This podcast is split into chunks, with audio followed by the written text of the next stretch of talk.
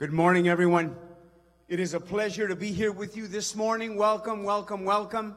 Remember to hit share on your computer or whatever device you're on this morning.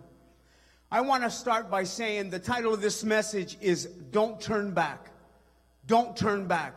You have every opportunity to give up. Don't turn back. I want to start our story off by giving a little intro. At this point, Jesus has been crucified and resurrected.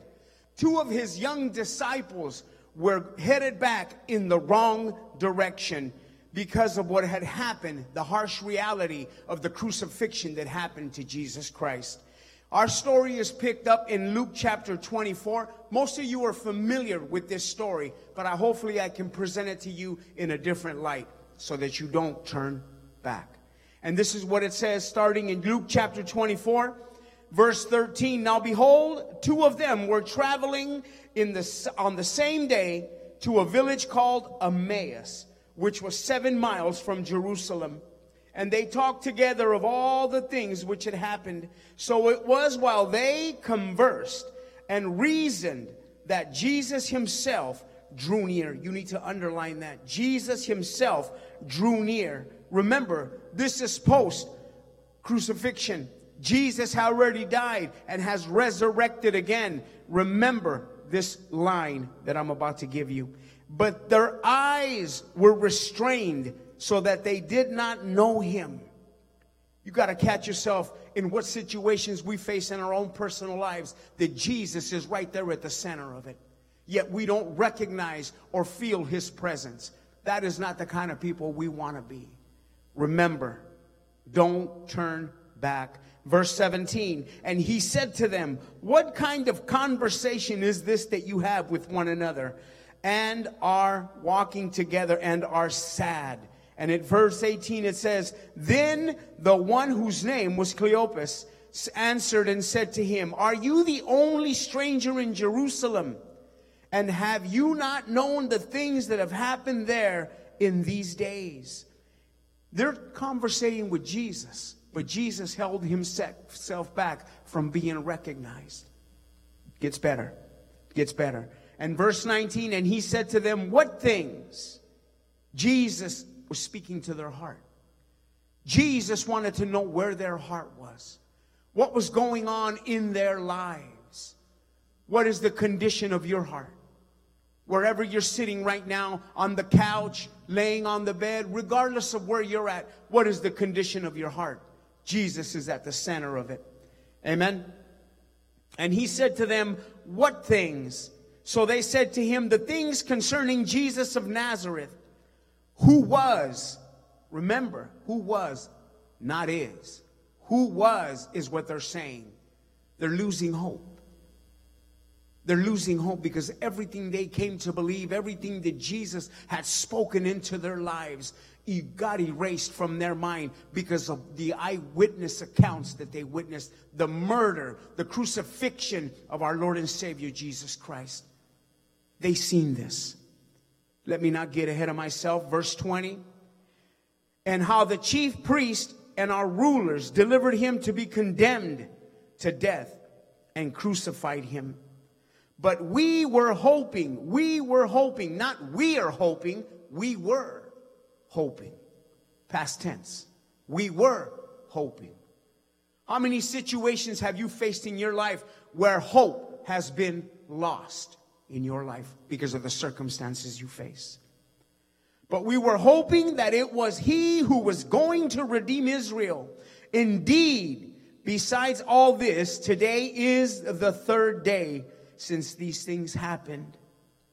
Father, I thank you for your word. I thank you for your goodness and for your mercy. Open the eyes of our understanding to see how you speak to our lives. It's easy to lose hope, especially especially when we experience traumatic events in our life. Sometimes, not all the time, but even us as Christians go through some challenges in our own personal lives. As human beings, unforeseen circumstances happen to our life. How can many of us agree with that? Remember the COVID? It's still with us, but it's headed that way. Change is coming. Change is coming. Don't turn back. These men had built up their hope and their faith in Jesus Christ and all that he did and all of the miracles that they witnessed. Still, they witnessed the brutal beating and injustice and death by crucifixion, that of a common criminal. Can you imagine? What they witnessed with their eyes. First, they witnessed miracles, they witnessed healings, they witnessed limbs being grown back, they witnessed restoration of eyesight, and then this happens. What happened to you? What circumstances are you facing to the point where you've lost hope in your life? For we, for us, for me, for you, we understand the sacrifice that took place that faithful day. Because the Bible tells us the end story. But these men didn't have that. Although Jesus told them the Son of Man must be handed over to evil men to be crucified and resurrected on the third day, but they, they didn't listen because of what they witnessed with their eyes a traumatic event. But for these men, they were eyewitnesses to a brutal injustice that threatened to erase, threatened to erase all that they've come to believe. Let me ask you this what's threatening you? Who's threatening you and keeping you from keeping hope alive in your life? Proverbs 13 12 says this write it down. When hope is deferred, it makes the heart sick. When hope is lost, is what the Bible says, when hope is lost, our soul becomes spiritually unbalanced and emotionally unstable. This pandemic challenged a lot of people. You may, became, you may have become unstable in certain areas of your life, mainly reading your Bible, praying, or asking God for change in your life. Remember, God brings stability in our lives. These men were headed back to Emmaus men were headed back to a place of familiarity. This is a place that possibly Jesus Christ Himself rescued them from. Where has Christ rescued you from? How far has He brought you? And yet, doing the circumstances that we faced in our life, we shifted our direction away from the things of God. Emmaus a place of familiarity. Emmaus, by definition, means people who are despised and people who are obscured. The word obscured means this not clear to our understanding. What you understood at one time because of the circumstances you faced is no longer clear to you. So that we've lost hope. We've lost hope. Because of what you're facing right now. Let me ask you this important question Are you headed back to your Emmaus? Are you headed back to a place of familiarity? Are we headed back to being despised? Are we headed back to being a people with no vision? Are we headed back to becoming a people without spiritual understanding? What you understood at one time may not be clear to you anymore. Maybe you were despised at one time. Maybe you weren't liked at one time. But yet, because of the circumstances that you're facing in your life, we forget about all that Christ has done in us and we shift our direction back to a place of familiarity. Don't go there. The title of this message is Don't Turn Back. There's hope. Tell your neighbor, Tell the friend that's sitting next to you. If you need to get up and go to the bathroom, look in the mirror and tell yourself that there is hope. There is hope. If there's one point that I want to understand and make clear to us is this, that the Word of God is not just a collection of words. It is not just a collection of words. The Word of God operates on us like a surgeon holding a scalpel. Ooh, I don't know if you've ever been cut with something, but a scalpel, it cuts you. You don't even feel it until the air hits it. God wants to cut some things out of your life. It opens our life to reveal who we are. That's what the Word of God does. It opens us up to reveal who we are and more importantly, who we are not. You're not defeated. You're not under. You're not lost. Don't give up. Don't give up on the promises of God.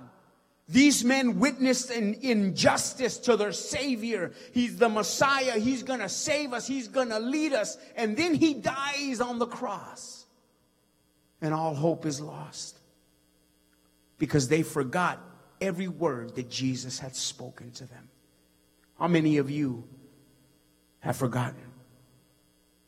How many of you are walking in darkness right now because you've lost hope due to the circumstances you're facing in your life? Hebrews chapter 4, verse 12. A lot of you know this passage. A lot of you know this scripture. You can say it forward and backwards, but yet you refuse to live it. It says the word of God is living and powerful and sharper than any two-edged sword piercing even the division of the soul and spirit, joints and the marrow. And it is a discerner of the thoughts and intents of the heart. God knows your thoughts and your intents right now. You want to quit?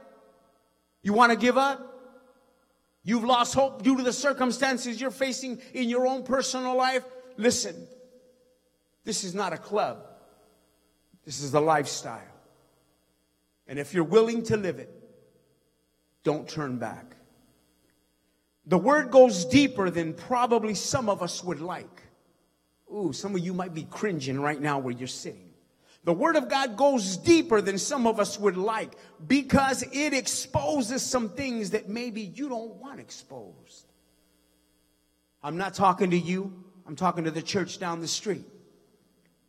I'm talking to the ones that don't want to pay attention or listen to the word of God. The Word of God will get in areas that maybe you don't want. And it'll draw those things to the surface. The Word penetrates the moral and spiritual life of a believer. It reveals God's goodness and purpose and it exposes, it exposes, listen, it exposes Satan's evil intent toward us. How many of you would like that? Yeah, we want to know what Satan's got against us. We want the heads up, Jesus. It's in your word. It's in your word. The problem is, some of us are reluctant to surrender to the things of God. Listen to this scripture. Psalms 119, 105 out of the Message Bible. This is what the Word of God does. This is what it does. By your words, I can see where I'm going. By your words, God, I can see where I'm going. Then, then they throw a beam of light in my dark path. It gets better. It gets better. In the midst of darkness, the word becomes even brighter. For those of you that have lost hope, for those of you that says, I'll never leave my home again, for those of you that have said, I've been hurt by the church, I've been hurt by the leadership, I've been hurt by my family. I've been hurt by my kids. I'll never trust again. That's what these men were doing when they were headed back to Emmaus. What we believed was going to be true died on the cross. The death of a common criminal. Gets better. Tell your neighbor it gets better. If you're by yourself, tell yourself it's going to get better because it's going to get better. The problem is some of us are reluctant to surrender. Maybe we've been hurt, disappointed, or let down by people we love and respect. You might say, Pastor, you don't understand. No, I, I, I don't understand everything you're facing. But if I was to sit here and tell you everything that I face and you tell me everything that we face, then it would only be a counseling session between each other. God, by the leading of the Holy Spirit, wants to counsel your heart wherever you're at. He wants to remind you that you're not by yourself. He's drawing you back. Stop pulling away from the Holy Spirit. We need to allow God's word, God's word to work by making it a vital guide in everything we do. Isaiah 55 11. That's another one of my favorite scriptures. It may be one of yours as well. This is out of the message translation. And the Bible says, so will the words, so will the words, the words, the words. How many of us know that Jesus Christ is the living word? He is the living word. By your words that come out of my mouth, not come back empty handed. They will work. They will work. I, what, and they will accomplish with what I sent them to complete. The assignment that I've given them will not return void back into your life. Let me ask you this. In the midst of your struggle, what are you speaking over yourself? You speaking words of doubt? Are you speaking words of anger? Words of discouragement to your kids, to your family. See, you might say, man, that pastor looks angry. I'm angry at the enemy because he's constantly lying to you and you're believing every single lie he gives you. Come back to the word. Come back to church. Call somebody. Tell them I'm struggling with this. I need counsel. I need help the Word of God will reveal everything that needs to be revealed and it will draw out the best of you. The best of you. Jesus, the living Word, came alongside these two men. Remember back in the story? Jesus showed up, kind of disguised himself, wouldn't allow himself to be seen by these two men. Jesus wanted to know what was in their heart. What's in your heart? It's not the commercial, what's in your wallet, it's what's in your heart. It's what's in your heart. Jesus, the living word, comes alongside these two men whose hearts are cast down, grieved, disappointed, and have completely forgot about what Christ spoke to them about his resurrection. Now, if I was back in these times and I was a smart person, I would have said, you know, wait a minute, wait a minute, wait a minute, back up. Didn't he tell us he was going to come back? Man, I'd I'd have stuck around. I'd have went out and had some lunch. I don't rented a hotel for about three days and just to see, just to see, maybe, maybe he was telling me the truth. Amen. It's easy to forget the promises of God in the midst of turmoil. Whatever you're facing, God wants to bring restoration in it. Let's go to verse 25, same chapter. I'm almost finished. This is a powerful word. It's a short word, but it's going to be a word that hopefully it sparks something in you to draw you back into the things of God. I'm not asking you to come to church. I'm asking you to come back to God. Come back to your Savior.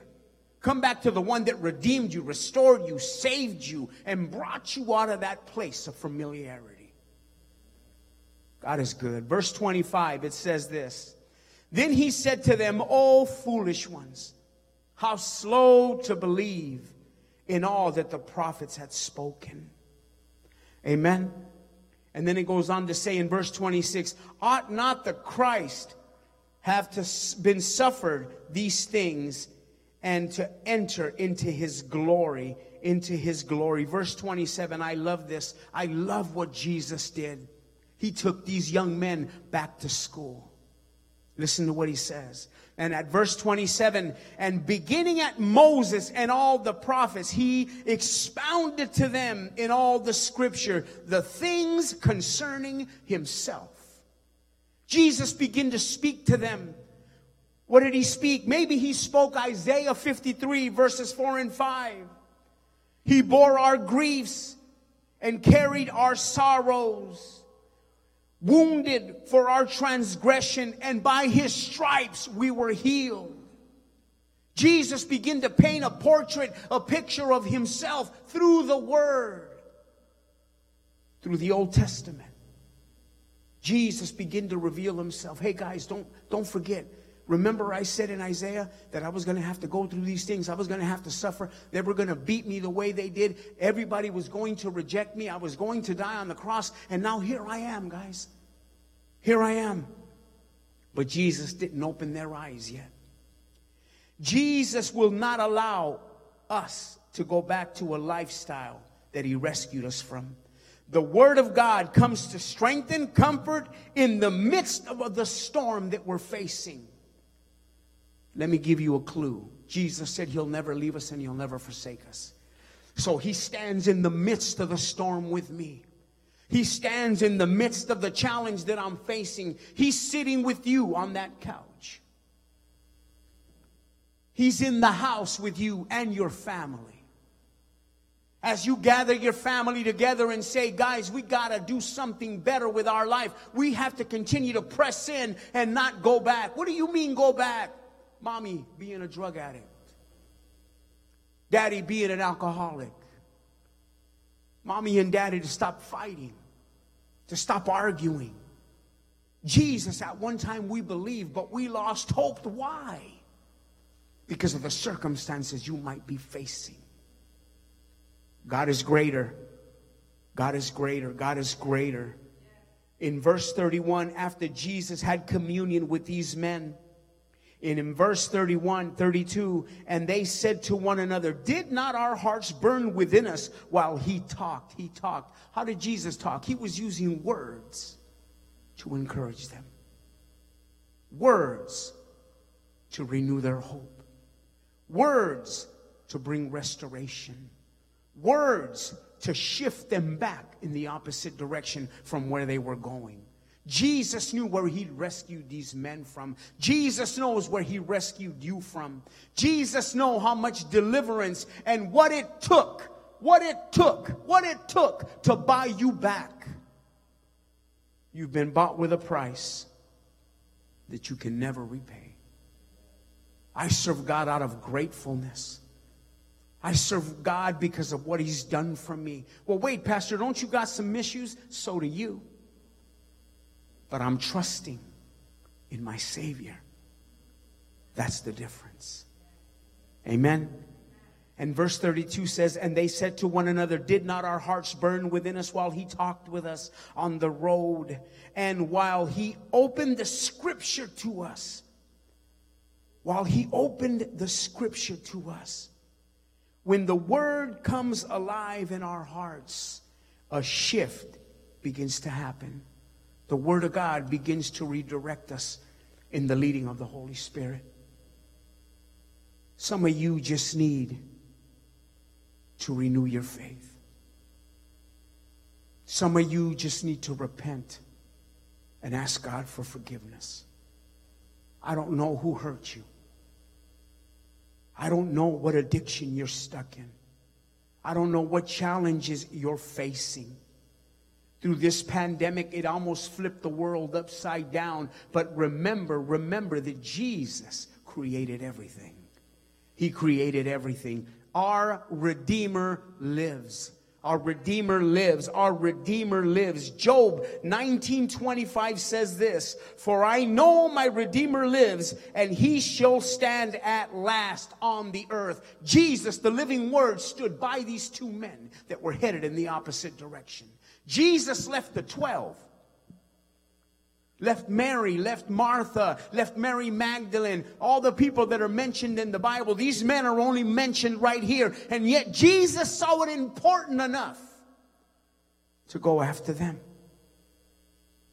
That's one question that I have for the Lord when I get to heaven. What was so important about them? He's probably going to tell me because that's how important, Martin, you were to me. Remember?